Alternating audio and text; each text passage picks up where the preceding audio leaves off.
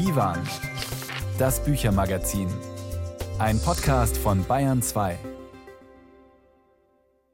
Ich bin ja jetzt kein Volkspädagoge, ja, und würde hingehen und sagen, ich gebe euch jetzt mal den richtigen Sprachgebrauch vor und dann wisst ihr es, wie es geht, sondern ich bin ein Wissenschaftler, der nicht viel mehr tun kann, als dazu beizutragen, dass man ein bisschen Rationalität in Debatten reinbekommt. Sagt der Münchner Soziologe Armin Nassehi. Kein Sprachpolizist, auch kein Volkspädagoge will er sein, aber die Hoffnung, unsere Debatten etwas rationaler machen zu können, hat er noch nicht aufgegeben. Wie das gelingen kann, und zwar mit Begriffsarbeit, das ist Thema seines neuen Buches und Thema hier im Diwan. Armin Nassehi ist gleich unser Gast. Willkommen im Büchermagazin, sagt Marie Schöss. Und sonst gibt es Geschichten über Lebensgeheimnisse, Lebenswendungen in der nächsten Stunde. Geschrieben von Monika Helfer und Marion Poschmann. Beide gehören zu den interessantesten deutschsprachigen Schriftstellerinnen unserer Tage. Und wir sprechen über das neue Mammutwerk von Karl Schlögel. Ein nostalgischer Blick auf die Vereinigten Staaten von Amerika. Speak low, when you speak low. Our summer day withers away too soon, too soon. Speak low when you speak loud. Our moment is swift, like ships adrift. We're swept apart too soon. Speak low.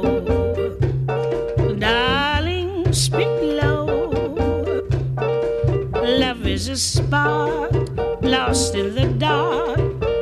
Too soon, too soon. I feel wherever I go that tomorrow is near, tomorrow is here, and always too soon. Time is so old and love so brief. Love is pure gold and time a thief. We're late, darling, we're late. The curtain descends, everything ends too soon, too soon. I wait.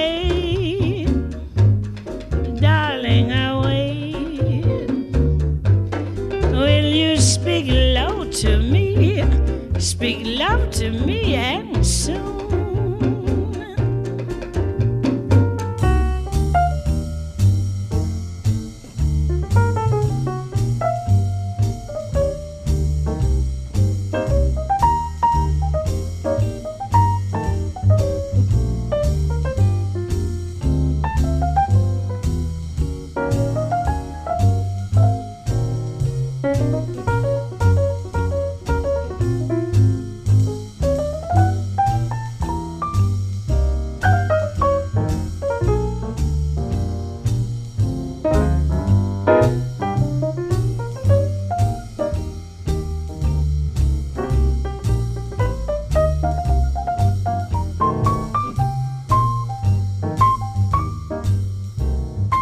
So oft in Musicals und Filmen für die großen Szenen genutzt, so oft rein instrumental oder doch mit Gesang neu arrangiert, dass wohl jeder irgendeine Erinnerung an diesen Song hat. Speak Low, hier von Jazzlegende Billie Holiday.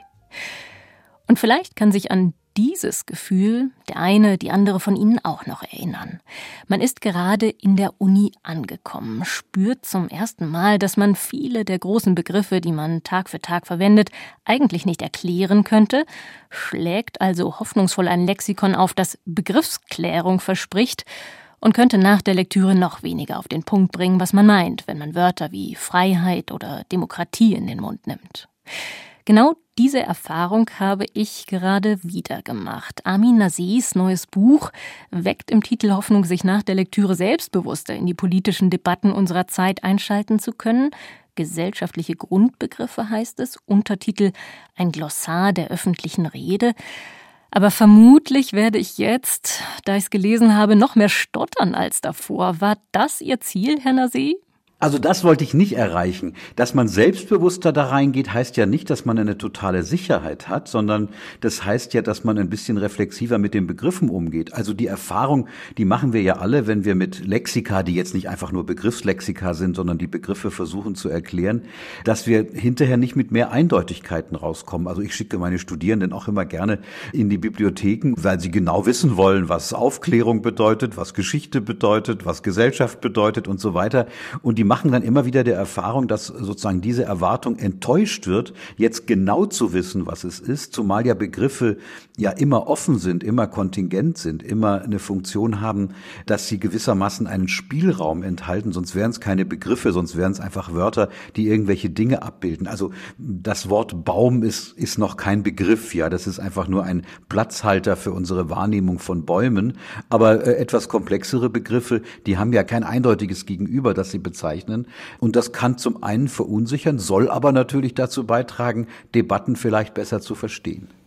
Wir sind jetzt schon mittendrin eigentlich in der Grundanlage des Buches und vielleicht muss man nochmal sagen, Sie stehen natürlich, das schreiben Sie auch gleich, in einer sehr langen Tradition von Wissenschaftlern, die Begriffsarbeit in irgendeiner Form geleistet haben, aber es geht Ihnen nicht, das klang jetzt schon an, darum zu klären, was diese Begriffe eigentlich heißen, sondern es geht Ihnen darum zu überprüfen, ob sie noch funktionieren. Was heißt das? Wann funktioniert ein Begriff?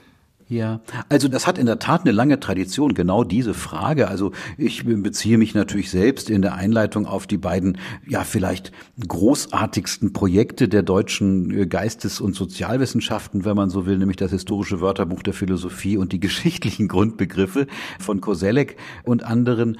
Auch da geht es um die Frage, welche Funktion haben bestimmte Begriffe, also in dem geschichtlichen Lexikon, für die historisch-soziale Entwicklung, also in der Entstehung sozusagen der Neuzeit und der Moderne, also der Nationenbegriff zum Beispiel oder der Volksbegriff oder Ähnliches. Und in dem Philosophischen geht es auch nicht um eigentliche Bedeutungen, sondern was hat der Bewusstseinsbegriff bei Kant für eine andere Funktion als bei Husserl? So, und ich bin ja ein Soziologe, ja, und weder Historiker noch Philosoph, sondern als Soziologe frage ich, welche Funktion haben die Begriffe in der öffentlichen Debatte und in der wissenschaftlichen Beobachtung der Gesellschaft? Also es geht gar nicht ums Funktionieren direkt, es geht um die Frage, welche Funktion haben diese Begriffe? Also wenn wir zum Beispiel den Begriff des Fremden nehmen, dann ist das ja ein paradoxer Begriff. Über den Fremden wissen wir meistens viel mehr als über das eigene. Also unsere Vorurteile und Typisierungen, die sind so eindeutig, dass wir genau wissen, wie der andere ist. Wenn wir danach gefragt werden, was das eigene eigentlich ist, können nur peinliche Sätze dabei rauskommen. Das kennen wir aus den Leitkulturdebatten, bei denen wirklich also nur Peinliches dabei rauskommen kann. Oder der Begriff der Identität, der hat die Funktion eigentlich, etwas zu beschreiben, was es nicht mehr gibt. Also über Identität wird erst gesprochen, seit Identitäten unsicher geworden sind, was ja sich auch irgendwie widersinnig anhört. Also es geht um die Funktion. Wann benutzen wir solche Begriffe und wofür? Darum geht's mir. Der Fremde ist ein gutes Beispiel, um es dann nochmal zu übersetzen vielleicht. Das heißt, die Rede vom Fremden würde uns eigentlich entlasten, weil wir über die Definition oder über das Benennen des Fremden nicht mehr definieren müssten, was wir eigentlich sind, oder? Genau, das wäre also meine These auch zur Funktion. Wenn man von Fremden redet, dann blendet man eigentlich aus, wie man eigentlich über das eigene redet. Ne? Und über den Fremden zu reden, ist ja selbst schon mal paradox, weil wenn es wirklich fremd wäre, dann könnten wir darüber gar nicht so richtig reden. Also der Soziologe Georg Simmel hat vor 100 Jahren die wunderbare Formulierung gebraucht, dass der Bewohner des Sirius, den es natürlich nicht gibt, aber wenn man ihn sich vorstellt, uns nicht eigentlich fremd sein kann, weil wir überhaupt nichts über ihn wissen. Ja, also aber über Fremde in Form von Migranten oder Fremde in Form von anderen Konfessionen oder Fremde in Form von Leuten, die wir nicht kennen, aus anderen Milieus oder was auch immer, über die wissen wir eine ganze Menge. Ne? Also die gesamten Formen, die wir kennen, der Antisemitismus weiß mehr über die Juden, als Juden über sich selber sagen könnten, weil das intern viel zu differenziert ist. Den schönsten Satz über das Fremde gibt es übrigens bei Asterix in einem Heft. Da heißt es, ich habe nichts gegen Fremde, aber dieser Fremde ist nicht von hier. Das bringt die Sachen eigentlich ganz gut auf den Begriff, weil man gewissermaßen die ganze Paradoxie der Rede des Fremden über das Fremde auf den Begriff bringt. Sie arbeiten also mit 19 Begriffen. Demokratie, Freiheit, Gesellschaft sind darunter. Und ich will die jetzt gar nicht im Einzelnen abarbeiten, sondern ich hatte überlegt, ob wir uns einen rauspicken, um da tiefer einzusteigen, um so ein bisschen das Verfahren Ihres Buches zu greifen. Und ich hätte vorgeschlagen, wenn Sie einverstanden sind, die Natur. Zum einen, weil ich den Artikel super spannend fand, aber auch, weil ich bei Demokratie, Freiheit, Gesellschaft hätte ich darauf gewettet, dass die vorkommen. Und Natur war so auf der Kann-Seite bei mir.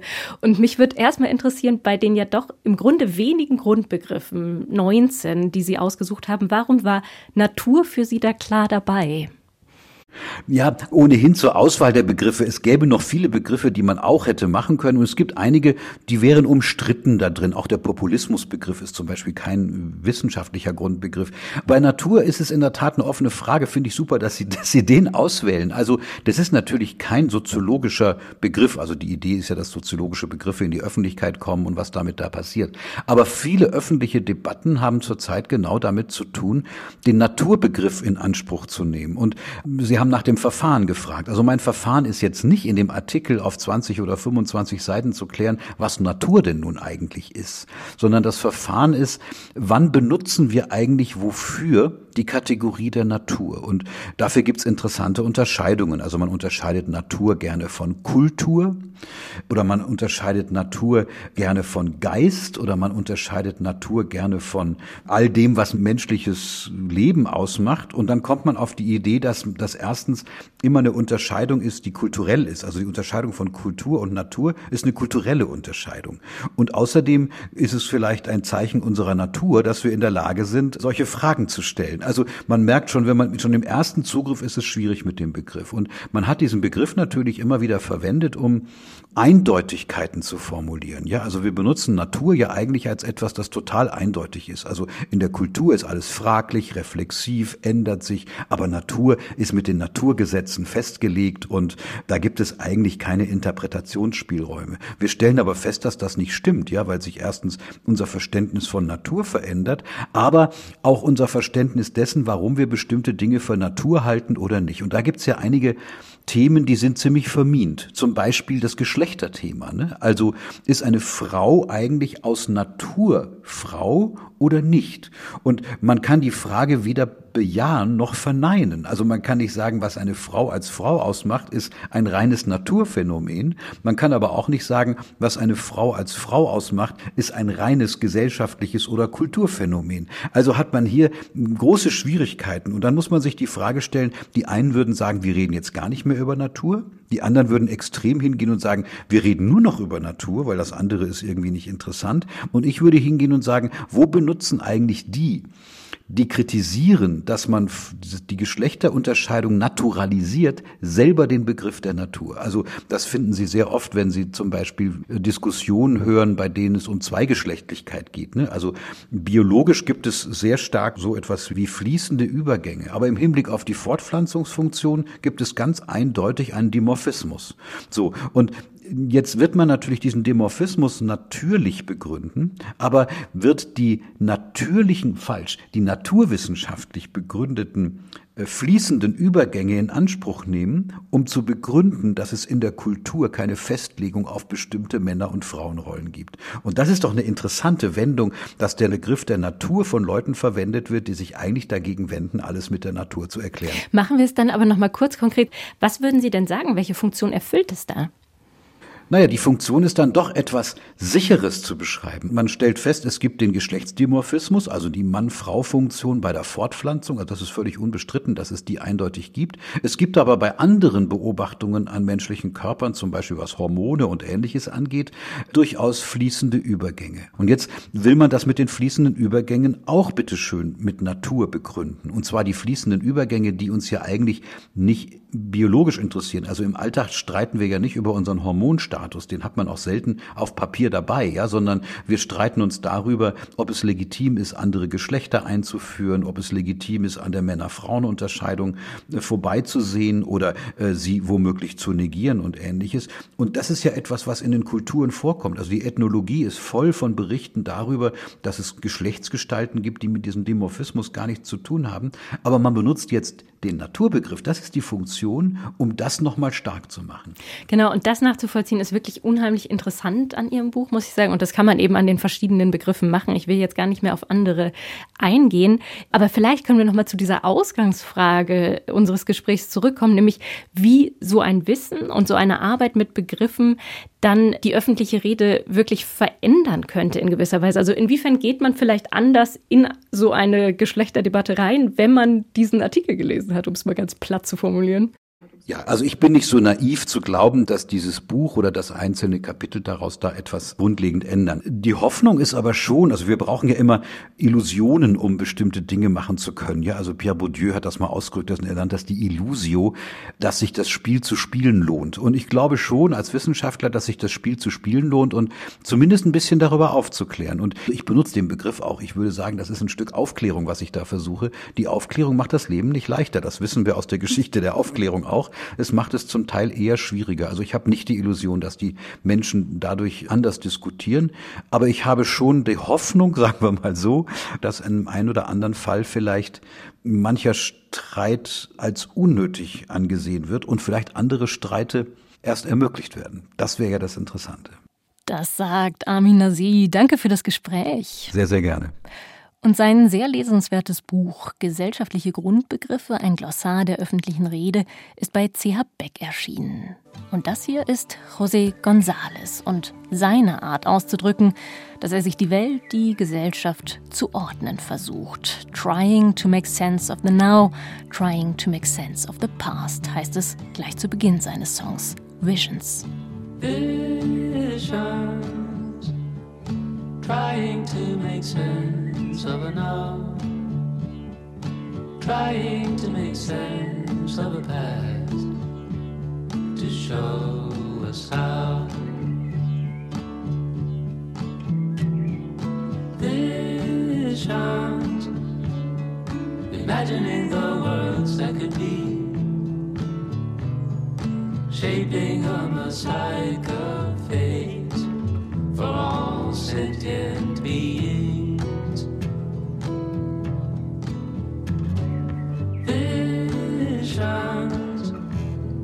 Cycles of growth and decay, cascading chains of events, with no one to praise or blame.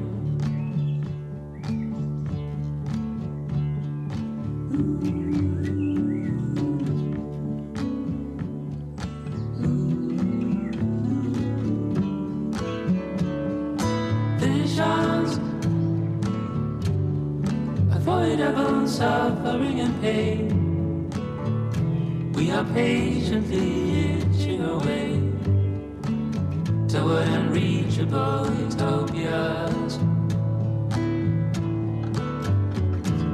Visions enslaved by the forces of nature, elevated by mindless replicators, challenged to steer our collective destiny. Visions, look at the magic of reality, while accepting with honesty that we can't know for sure what's next. No, we can't know for sure what's next, but that we're in this. Man könnte auf den Roman, um den es jetzt geht, neugierig machen, indem man erzählt, dass er von Frauen und ihrer Suche nach Trittsicherheit, Standfestigkeit handelt. Und davon, wie die Menschheit mit der Natur umspringt und wie diese bald schon immer härter zurückschlagen wird. Beides brandaktuelle Themen. Aber Marion Poschmann ist Poetin, keine Autorin von Thesenromanen. Insofern ist die entscheidende Frage vielleicht nicht, wovon schreibt Poschmann in ihrem neuen Roman, sondern wie schreibt sie über all das? Welche Worte findet sie für die Fragen, die wir gesellschaftlich diskutieren? Und findet sich vielleicht sogar Poesie darin? Knut Korzen. Chor der Erinnyen ist die Komplementärerzählung zu Die Kieferninseln, jenem überaus komischen Roman, der damit einsetzte, dass ein Mann, Gilbert Silvester, von heute auf morgen seine Frau verließ, in der Annahme, sie habe ihn betrogen. In Die Kieferninseln ging es nur um ihn, diesen Privatdozenten und Bartforscher, und seinen Ausbruch nach Japan. Jetzt steht sie, die vermeintliche Ehebrecherin Mathilda, im Mittelpunkt. Für Marion Poschmann sind beide Bücher praktisch die zwei Seiten einer Medaille. Es geht jeweils um den abwesenden Ehepartner und diese jeweils fehlende Figur in ihrer Distanz, in ihrem Nicht-Dasein, nimmt auch sehr großen Raum ein. Von Gilbert Silvester wissen wir schon, dass er ein seltsamer Gelehrter ist. Dass die Ehe mit diesem offenbar herzlich langweiligen Geistesmenschen, dem im akademischen Abseits forschenden Ehegespons, allem Anschein nach in einem emotionalen Niedrigenergiehaushalt geführt wird, hat zur Folge, dass Mathilda das Verschwinden ihres Gatten gar nicht groß besorgt. Mathilda ist Lehrerin für Musik und Mathematik. Und sie ist, wie wir Leser jetzt erfahren, weitaus klüger als er. Mathilda wird gezeichnet als sehr nüchtern, sehr rational. Sie unterrichtet zwei Fächer, die zumindest die Mathematik vergleichsweise unemotional sind. Bei der Musik, eigentlich ja ein Fach mit starker gefühlsmäßiger Beteiligung, versucht sie, ganz distanzierten Unterricht zu machen, sehr sachlich zu bleiben. Es kommt dann eine Passage vor, da geht es um das romantische Kunstlied. Da empfiehlt sie einem Referendaren, sich im Grunde gefühlsmäßig ganz zurückzunehmen bei diesem Unterricht. Also sie vermeidet alles, was irrational sein könnte. Zudem verfügt diese Mathilda über die Gabe der Präkognition. Sie kann hell sehen.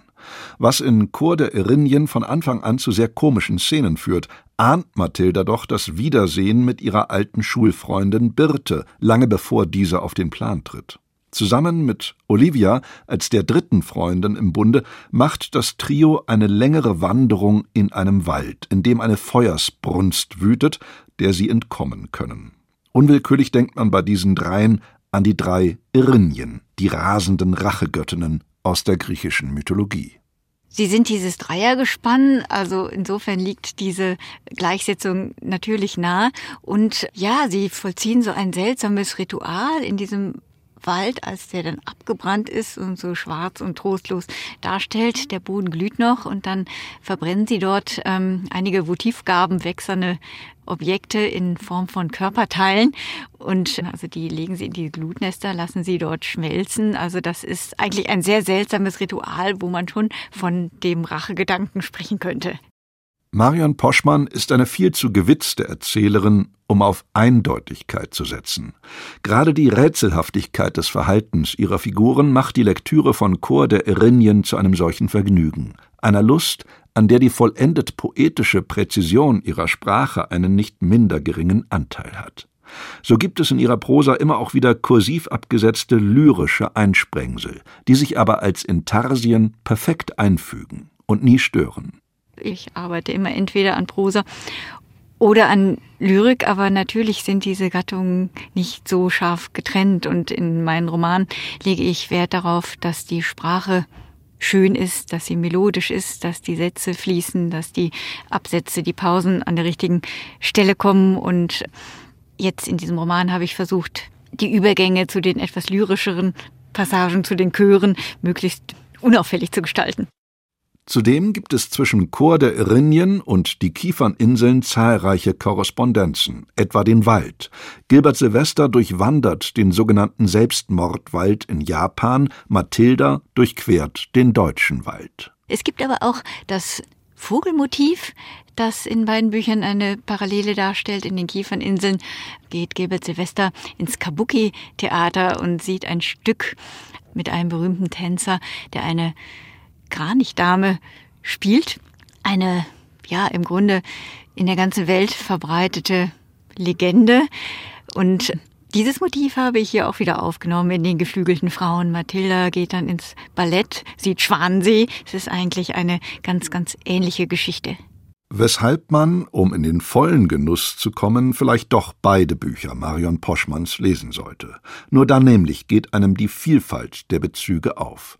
Hier der herbstliche Laubfarbenverfolger in die Kieferninseln und da die Vorahnung Mathildas vom gemeinsamen Waldgang mit Gilbert Silvester.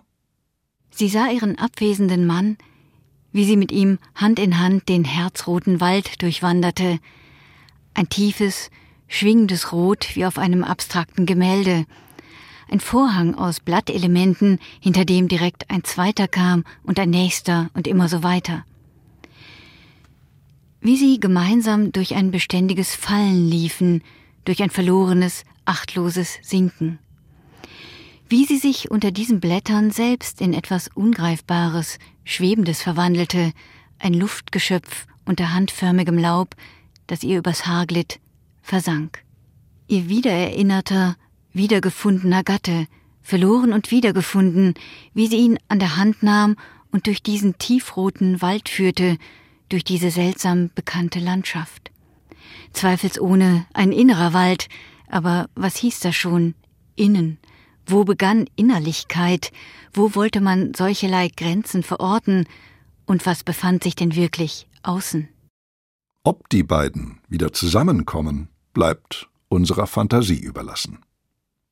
Eine Kritik von Knut Korzen. Chor der Erinnyen ist für 23 € im Suhrkamp Verlag erschienen. Sie hören Diwan, das Büchermagazin auf BAYERN 2.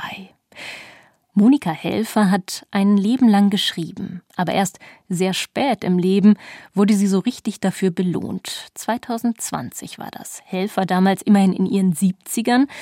Da veröffentlichte sie den autobiografisch gefärbten Roman Die Bagage, ein schmales Bändchen bloß, aber ein Buch, das viele mit seiner Sprache, seinem Lebenswissen, mit seinem Fundus an Familienszenen bezauberte und das Monika Helfer sofort auf Bestseller- und Preislisten buxierte. Seitdem schreibt sie in überraschender Regelmäßigkeit ihre Erzählungen und in überraschender Einigkeit stellt die Kritik fest, dass ihr wieder ein besonderes Stück Literatur gelungen ist. Auch dieses Mal Günter Keindlsdorfer über Monika Helfers Die Jungfrau.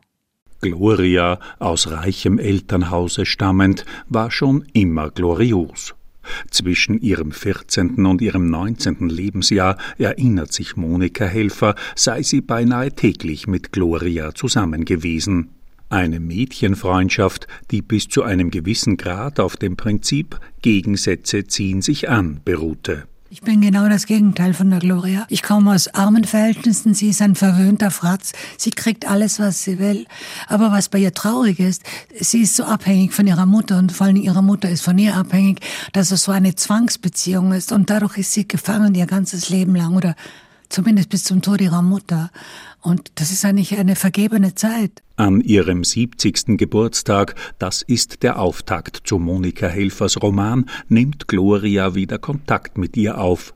Dabei hatten sich die Freundinnen von einst über die Jahre hinweg ein wenig aus den Augen verloren. Sie ruft mich an, ich soll zu ihr kommen und dann sagt sie mir so im Geheimen, sie sei immer noch Jungfrau. Dabei ist sie schon über 70 und sie möchte aber nicht als Jungfrau sterben. Das ist eigentlich der Bogen im Buch. Das späte Wiedersehen nimmt die Ich-Erzählerin in Monika Helfers Buch zum Anlass, ihrer einst so intensiven Freundschaft mit Gloria noch einmal erinnernd auf den Grund zu gehen. Gloria hätte alle Voraussetzungen gehabt, ein glückliches Leben zu führen, soweit so etwas wie Glück im menschlichen Leben überhaupt vorgesehen ist.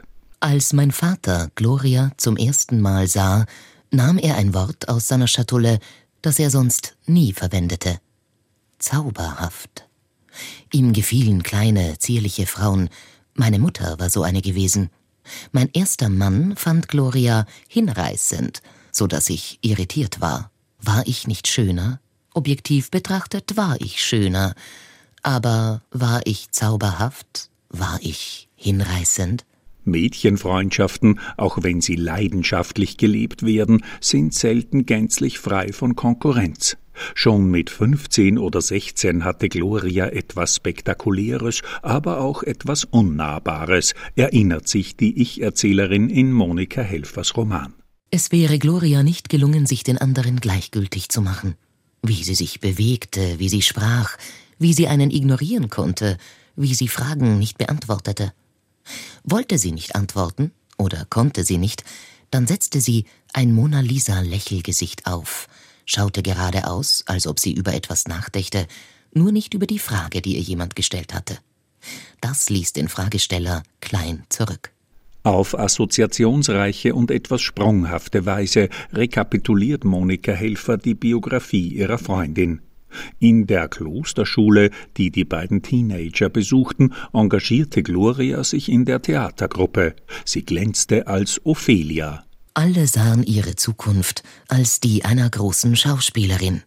Unsere Regisseurin hätte sie gern auf der Bühne gesehen, Burgtheater. Wir Schülerinnen hätten sie lieber im Film gesehen, an der Seite von Gregory Peck oder Omar Sharif. Im Metro-Kino und im Forster-Saal-Kino liefen Lawrence von Arabien und Wer die Nachtigall stört. Nach der Matura schafft Gloria tatsächlich die Aufnahmeprüfung am Reinhardt-Seminar in Wien. Sie verliebt sich Hals über Kopf in ihren Professor im Fach Rollengestaltung, einen Italiener, verheiratet, 4 Kinder. Ein paar Wochen leben der Lehrende und die Studentin zusammen, aber der streng katholische Professor, von Schuldgefühlen gemartert, weigert sich, mit seiner Geliebten zu schlafen. Fellatio und Cunnilingus, das schon, mehr aber nicht. Gloria, von Liebesunglück zerschmettert, schmeißt das Reinhardt-Seminar und kehrt nach Bregenz zurück. Mit ihrer alleinerziehenden Mutter in eine seltsam symbiotische Beziehung verstrickt, lässt sie ihr Leben an sich vorüberziehen, ein luxuriöses, aber leeres Leben, in dem Geld keine Rolle zu spielen scheint. Sie kauften alles und von allem und immer zu viel. Die Kokosmilchdosen, die norwegische Lachsforelle, die Krebssuppe, die Trüffelpastete, die sündteuren, eingeschweißten japanischen Kobe-Rindersteaks und was sonst noch, landete im Müll. Es ist eine traurige Geschichte, die Monika Helfer erzählt, auch wenn der Tonfall des Buchs dann und wann ins Ironische hinüberspielt. Möchte man mit Gloria tauschen, fragt man sich während des Lesens dann und wann. Auf keinen Fall. Auch wenn sie als Teenager diesen Eindruck erweckte. In Wahrheit war am Leben Glorias so gar nichts glorios. Die Jungfrau von Monika Helfer ist erschienen im Hansa-Verlag. 22 € kostet das Buch und das war ein Beitrag von Günter Keindlsdorfer. Stimmungswechsel. Jen Clower schlägt jetzt einen anderen Ton an, um über weibliche Sexualität nachzudenken. My Witch heißt dieser Song. If you wanna be my witch, lay it on me, be the rod you hitch when you hit that perfect pitch. I wanna be that switch. Yeah, you gonna make me sweat. Give me what you got, what you wanna get. Pull me in and hold me down.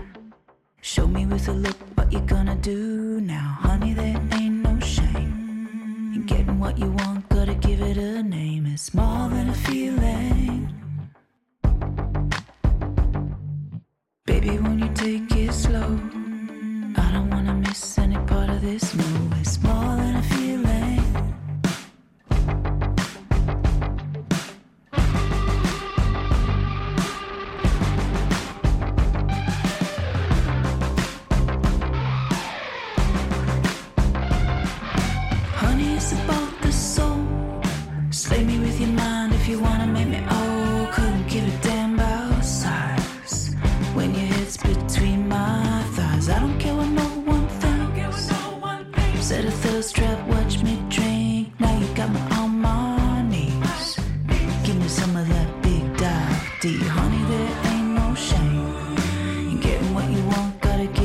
More than a feeling.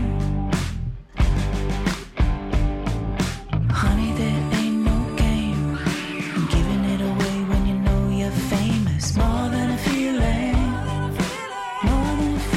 no shame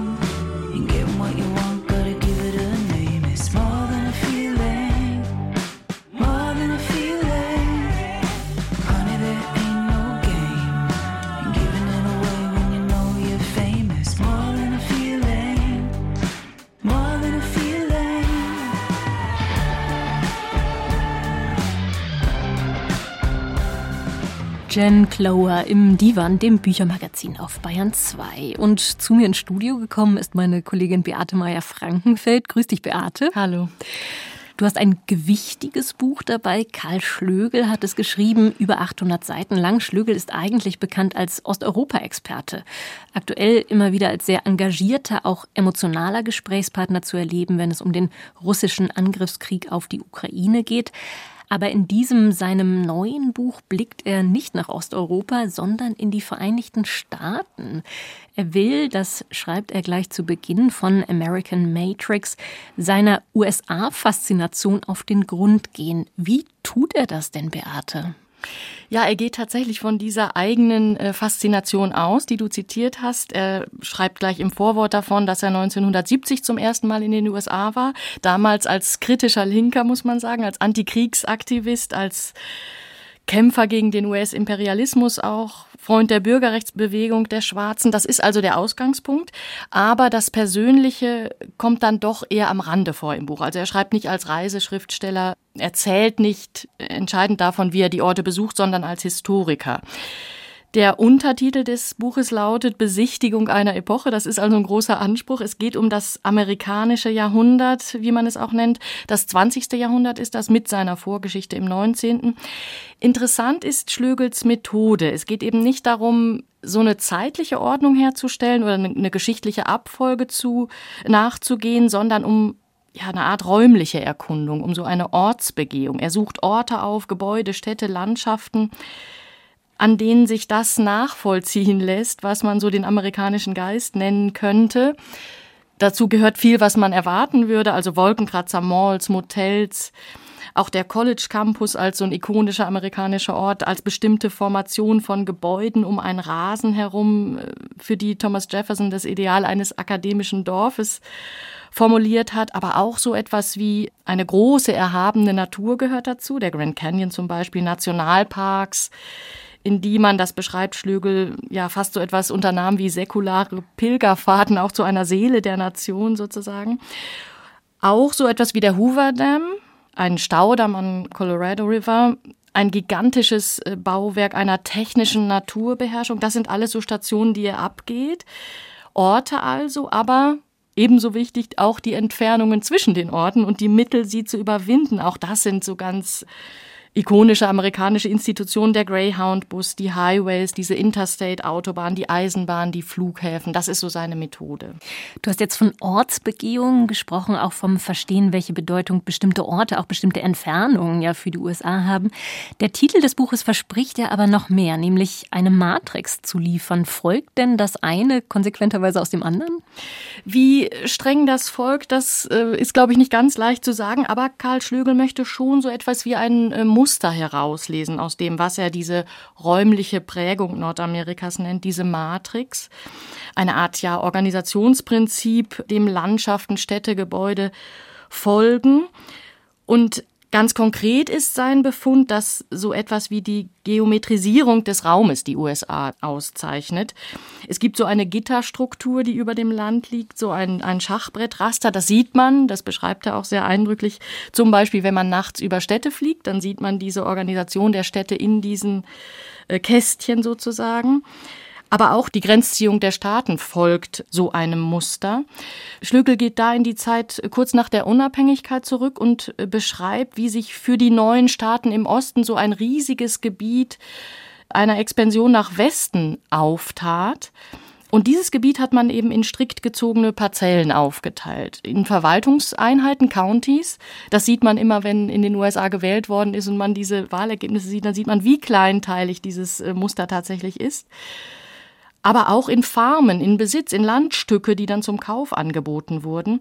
Dieses Gitternetz ist also das Ergebnis einer ganz großen Vermessung und einer Landnahme durch Besiedlung. Also Schlögel nennt die USA tatsächlich ein Projekt des Siedlerkolonialismus und setzt sich auch damit auseinander, relativ spät im Buch muss man sagen, man wartet ein bisschen darauf, dass dieses Territorium, das da besiedelt wurde, zunächst als leer gedacht wurde, als jungfräulich unbewohnt, was natürlich nicht stimmte. Da wohnten Menschen, Indigene, da gab es Wirtschaftsformen, Landnutzung, soziale Strukturen, und zu dieser American Matrix gehört dann eben auch, dass diese neue räumliche Ordnung durch Gewalt gegen die Indigenen errichtet wurde, denen man mit schlechten Verträgen, mit Vertragsbruch, mit Vertreibung, auch mit Vernichtung das Land abgenommen hat. Das ist die dunkle Seite dieser Vermessung, für die, so sagt Schlögel, die Definition des Genozid durchaus zutrifft.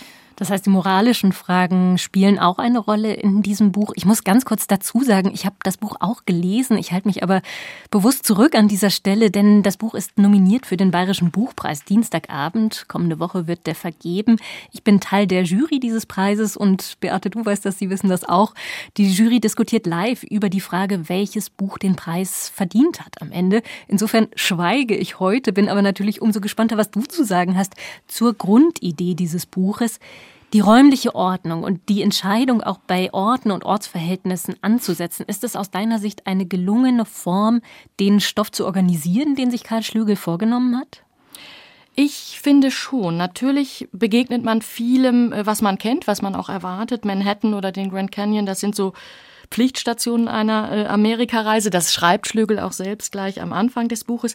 Trotzdem ist diese Methode erhellend, finde ich. Einmal so ganz direkt, weil Bauten, Architektur, Städteformen ja ganz unmittelbare Zeitzeugnisse sind. Also man sieht direkt vor sich auch etwas aus der Vergangenheit. Das wird sehr deutlich an einer Stadt wie Detroit zum Beispiel, die in der Hochzeit der Autokultur eine Blüte hatte und danach dem Verfall, dem Niedergang ausgesetzt war. Das ist unmittelbar abzulesen, aber auch wenn man sich vorstellt, so einen klassizistischen Museumsbau, auch das sagt etwas über das Selbstverständnis einer Gesellschaft, die sich den baut.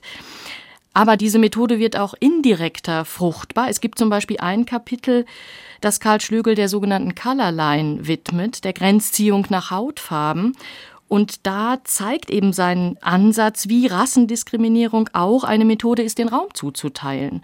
Und wie natürlich diese Zuteilung in krassem Widerspruch steht zum Selbstverständnis der amerikanischen Unabhängigkeitserklärung, dass alle Menschen gleich seien. Was man aber auch sagen muss, Schlögel macht aus seinem Ansatz kein starres Prinzip. Das ist eine relativ offene Form. Das denkt man nicht, wenn man diese 800 Seiten sieht. Das hat keinen enzyklopädischen Anspruch. Manchmal liest man das wirklich eher wie einzelne Essays. Das ist auch ein gewisser Einwand gegen das Buch, denn dieser Eindruck wird auch dadurch verstärkt, dass es so seltsame Wiederholungen gibt immer wieder. Man stellt sich vor, die Texte sind zu unterschiedlichen Zeiten geschrieben worden und dann zusammengefasst. Da hätte man sich noch ein Lektorat gewünscht, was da nochmal drüber geht vielleicht. Und man muss auch sagen, es ist eine explizit subjektive Auswahl. Also der Jazz kommt nicht vor, die Musik kommt nicht vor, das Kino nicht, das Showbusiness, sowas wie Mediengeschichte, auch das Silicon Valley nicht. Da hat Karl Schlögel bei der Vorstellung seines Buches hier in München gesagt, da sei er einfach nicht mehr Zeitgenosse dieses digitalen Zeitalters. Das heißt, dieses Buch handelt auch von etwas, das es nicht mehr gibt, und dadurch hat es auch etwas Nostalgisches tatsächlich. Jetzt ist Karl Schlögel, wir haben es schon gesagt, Osteuropa-Experte. Er kennt sich mit Russland aus und stellt ja auch in diesem Buch immer wieder Bezüge zu Russland her. War das für dich überzeugend und auch für den Gegenstand aufschlussreich? Wenn man das nicht vor dem Hintergrund so einer kalte Kriegssystemkonkurrenz sieht, ja, denn es gibt tatsächlich Sachen, die auf eine interessante Weise vergleichbar sind. Zunächst mal die Ausgangslage. Wir haben es in beiden Fällen, es geht tatsächlich bei Schlögel um die Sowjetunion, mit riesigen Territorien zu tun, die ein Staatswesen sozusagen erschließen musste. Es geht um den Aufbruch in die Moderne. Da gibt es sehr viele Verbindungen, wenn man sich zum Beispiel die Kommentare von Zeitgenossen durchliest zum Hoover Dam, wo die Rede ist von einem neuen Menschen, der in Zusammenarbeit mit gigantischen Maschinen dieses Großprojekt geschaffen hat, von der Kunst der Ingenieure und so. Das hätte man sich genauso in einer Sowjetprosa vorstellen können. Also es gibt da so ganz direkte Verbindungen. Es gibt aber auch weniger konkrete Bezüge, die sehr aufschlussreich sind. Also ein Kapitel widmet Schlögel einem Bericht von Ilja Ilf und Jewgeni Petrow, diesem Schriftstellerduo, das man vielleicht kennt als Satiriker, der berühmte Roman 12 Stühle, die 1935 in die USA gefahren sind und dort das eingeschossige Amerika kennenlernen wollten, so der Buchtitel später ihres Berichtes. Also nicht diese Wolkenkratzer-Metropole, sondern den amerikanischen Alltag der ganz gewöhnlichen Menschen. Und Ihr Bericht, der zunächst in der Pravda erschien, später dann als Buch enthält wirklich sehr genaue, manchmal auch etwas böse Beobachtungen zu diesem amerikanischen Alltag. Und dann gibt es ein Pendant dazu bei Frank Lloyd Wright, dem berühmten amerikanischen Architekten, der auch so ein ganz starkes Plädoyer für das Bauen in die Horizontale hält. Es gibt von ihm den Satz, die Vertikale ist ein Schwindel und nicht menschengemäß. Also er will das, was so Präriehäuser ausmacht, was auch ihre Einpassung in so eine uramerikanische Landschaft ausmacht, wieder stark machen, erneuern. Er spricht stark dafür, die Städte dezentral zu denken, in die Fläche zu denken, was natürlich wieder mit einem Lob des Autoverkehrs, der Straße und auch der Tankstelle verbunden ist, die ja auch so ein legendärer amerikanischer Ort ist. Also es gibt viele verblüffende, interessante Bezüge tatsächlich. Wie du jetzt so ins Erzählen kommst, bedeutet aber auch, du hast gerne gelesen, oder? Ja, habe ich tatsächlich. Man taucht wirklich ein, auch wenn das manchmal eine etwas komische Beschreibung ist. Die Kapitel sind überschaubar. Man kann das auch abschnittsweise tatsächlich lesen, diese 800 Seiten. Das ist unglaublich detailreich. Schlögel hat viele Quellen herangezogen. Man lernt einfach viel. Eine etwas ironische Pointe beim Lesen, fand ich, war, dass ich mich dabei ertappt habe, dass ich doch sehr oft das Handy daneben liegen hatte und immer wieder gegoogelt habe. Es gibt zwar viele Abbildungen, aber man braucht natürlich einfach immer mehr. Also man will dann sehen, wie dieses verfallene Riesenbahnhofsgebäude in Detroit aussieht oder das Rockefeller Center von innen. Man guckt sich dann den Grand Canyon auf so einem kleinen Screen an und damit ist man natürlich ganz weit entfernt von diesem Pathos des Monumentalen, für das die USA auch stehen und dem sich Karl Schlögel tatsächlich immer wieder auch hingibt. Das ist dann wirklich ein neues Zeitalter, dieses digitale Rumwandern, auch die Verfügbarkeit von Orten überall auf der Welt. Und davon erzählt das Buch dann nicht mehr. Das sagt Beate Meyer-Frankenfeld über Karl Schlögels Sachbuch American Matrix, Besichtigung einer Epoche. Erschienen ist es im Hansa-Verlag, 832 Seiten stark, 45 €. Vielen Dank, Beate. Sehr gerne. Das Buch ist, wir haben es schon gesagt, nominiert für den Bayerischen Buchpreis, Kategorie Sachbuch. Jurydiskussion und Preisverleihung finden kommenden Dienstag in der Allerheiligen Hofkirche in München statt. Und hier im Programm ab 20:05 Uhr wird Bayern 2 die Veranstaltung live übertragen. Und bis dahin schwelgen wir im Diwan noch ein bisschen in USA-Nostalgie. Duran Jones and the Indications besingen den Morgen in Amerika. Aber auch dieses Morning in America, achten Sie mal auf den Text, ist mehr als pure Nostalgie. It's still in San Diego. You can hear a baby cry as the trains in New York City roll thunder down the line. The teachers rise in Richmond as they sleep in San Antonio, while the harbor lights on Baltimore got nurses headed home. Joe's in Maricopa say a man is but is wrong. It's morning in America, but I can't see the dawn.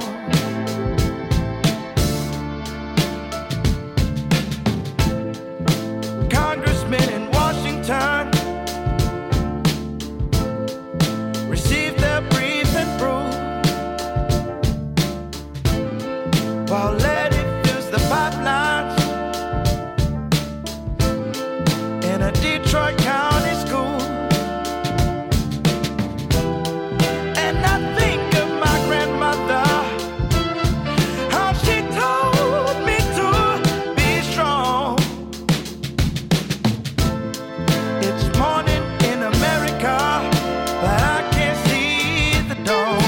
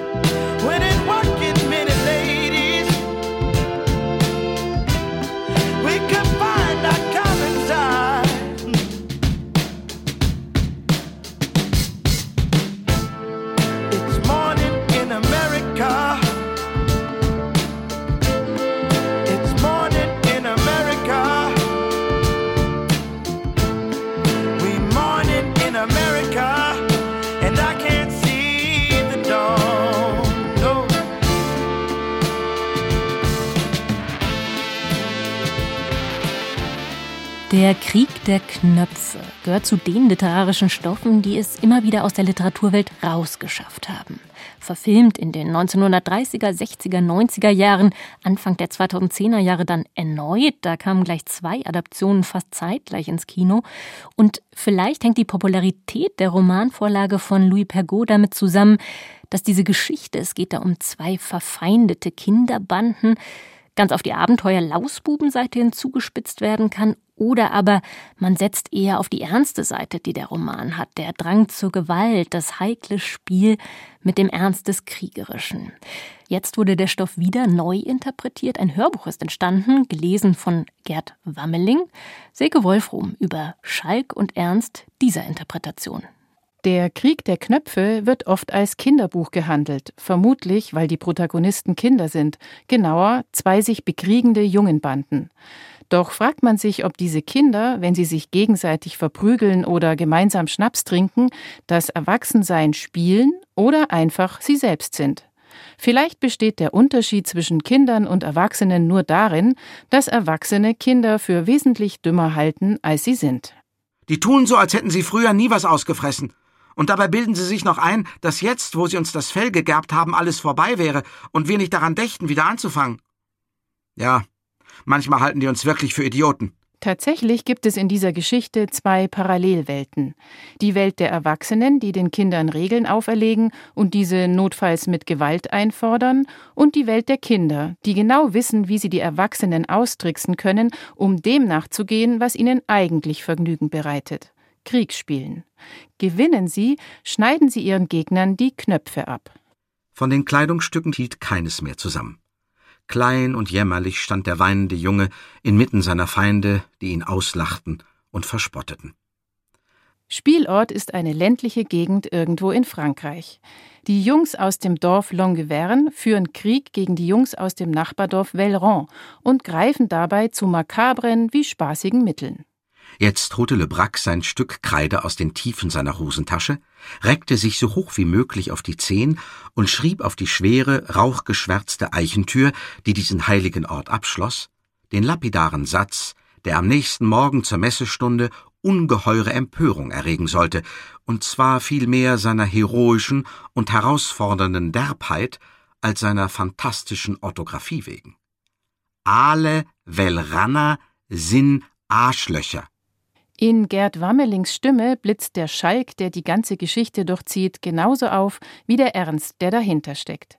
Denn obwohl man die vielen Prügeleien der jungen Banden trotz aller Brutalität irgendwie noch als Kinderstreiche ansehen kann, fragt man sich doch, was genau den Jungs denn bei ihrem Kriegsspiel so ein Vergnügen bereitet. Ist es das Gefühl von Macht und Stärke, der Reiz der Gefahr oder vor allem das große Gemeinschaftserlebnis? Eine der schönsten Stellen ist, als die Longueverner ein Fest feiern und dabei eine Dose Sardinen verspeisen, die sie sich unter großem Aufwand beschaffen konnten. Ganz dem republikanischen Ethos verpflichtet, bekommt jeder gleich viel oder besser gleich wenig. Keiner hatte das Herz anzufangen. Es war ein so winziges bisschen. Und darum mussten sie es genießen.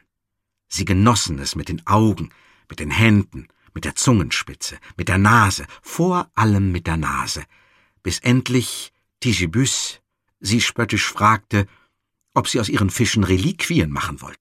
Fast wie das letzte Abendmahl mutet diese Szene an, und tatsächlich steckt unter den rund 40 Bandenjungen ein Verräter, der das ganze Geschehen kurz zum Kippen bringt. Aber nur kurz, denn obwohl alle geheimen Machenschaften der Kinder auffliegen und sie dafür, diesmal von den Erwachsenen, verprügelt werden, geht das Kriegsspiel zwischen den Longevernern und Velranern bald schon wieder weiter. Und man kann nur hoffen, dass aus dem Spiel nicht doch irgendwann ernst wird. Der Diwan-Hörbuchtipp der Woche, Der Krieg der Knöpfe von Louis Pergaud, übersetzt von Gerd von Uslar und gelesen vom Schauspieler Gerd Wameling, ist als Hörbuch bei DAV erschienen. 15 € kostet es. Rätselzeit im Diwan. Die Taxlerin Walli ist unterwegs. Wie jeden Sonntag steigt ein Gast aus der Literaturgeschichte ein. Vergangene Woche war das Die kleine Hexe von Ottfried Preußler. Gewusst und geschrieben hat das Heidrun Alzheimer aus Bamberg. Ihr Wunschbuch ist damit auf dem Weg zu Ihnen nach Hause.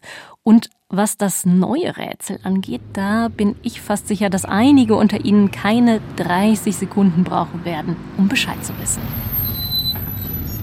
Servus, ich bin's, die Walli. Wo darf's denn hingehen? Nach Hause zum Boulevard Richard Lenoir, 132. Bien sûr, Monsieur le Commissaire. Wie war die Fahrt? Très fatigante. Dem Kollegen in La Rochelle gehen die Morde einfach nicht aus. Oh, haben's wieder einen Fall gelöst. Eigentlich müsste ich jetzt noch zum Quai des Orfèvres. Aber das kann bis morgen warten. Ui, war das Ihr Magen? Oh je, Sie sollen ja am Verhungern. Bestimmt hat meine Frau etwas Schönes gekocht. Sie kommt aus dem Elsass. Da haben Sie aber Glück. Ihr Coq au vin ist unvergleichlich. Oh, es schüttet schon wieder. Komisch. Immer wenn Sie in mein Taxi steigen. Schon als Kind liebte ich es, die Tropfen mit der Zungenspitze aufzufangen. Ja, wer es mag. Regen in Paris. Ich finde, das passt doch besser nach London. Mit Engländern habe ich Probleme. Ehrlich? Wieso das? Ein Inspektor von Scotland Yard hat mal eine meiner Untersuchungen begleitet, um einen Überblick über meine Methoden zu bekommen. War das so ein internationales Austauschprogramm? Selten in meinem Leben habe ich mich so unbehaglich gefühlt. Teamfähigkeit klingt aber anders. Dieser Inspektor mit seinem absolut korrekten Französisch... Das macht Ihnen doch nichts aus. Nur zu. Ich mag Pfeifenrauch. Außerdem habe ich gar keine Methode. Um Verbrecher zu fangen. Ich komme mir vor wie ein Arzt, in dessen Hände der Patient sein Schicksal gelegt hat. Mhm. Dann sind Sie quasi ein Doktor. An der Sorbonne habe ich Medizin studiert. Ohne Abschluss. Aber immerhin. Und wie lösen Sie nachher Ihre Fälle? So ganz ohne Methode? Ich frage mich, warum allzu viele Leute nicht an ihrem Platz sind und sich zu einer Rolle zwingen, die nicht zu ihrer Statur passt. Sie suchen nach Unstimmigkeiten. Meine Klienten sind Menschen wie Sie und ich. Aha. Eines schönen Tages ermorden Sie jemanden, ohne sich darauf vorbereitet zu haben. Und das heißt, jeder ist verdächtig. C'est vrai. Ha. Aber in meinem Herzen hüte ich die kindliche Sehnsucht nach einer Welt wie auf den alten Bildern. So, da wären wir. Was macht denn der Umzugslaster da? Ich habe um vorzeitige Versetzung in den Ruhestand gebeten. Nein! Madame packt schon die Kisten. Und wo geht's hin? An die Loire. Tomaten, Pflanzen, den ganzen Tag Stroh tragen, in der Dorfkneipe Karten spielen... Ich werde denkwürdige Mittagsschläfchen halten. Das halten Sie doch nie im Leben aus. Sie doch nicht. Das literarische Rätsel im Diwan. Wenn Sie wissen, wer im Taxi saß, schreiben Sie uns per Post an Bayerischer Rundfunk, Redaktion Kultur aktuell, Diwan in 81011 München. Per Mail geht's natürlich auch, diwan@bayern2.de. Und bitte nicht vergessen, das Wunschbuch aus dieser Sendung zu notieren. Das war Diwan, das Büchermagazin auf Bayern 2. Das ganze Diwan-Team verabschiedet sich und Marie Schöss sagt Danke fürs Zuhören.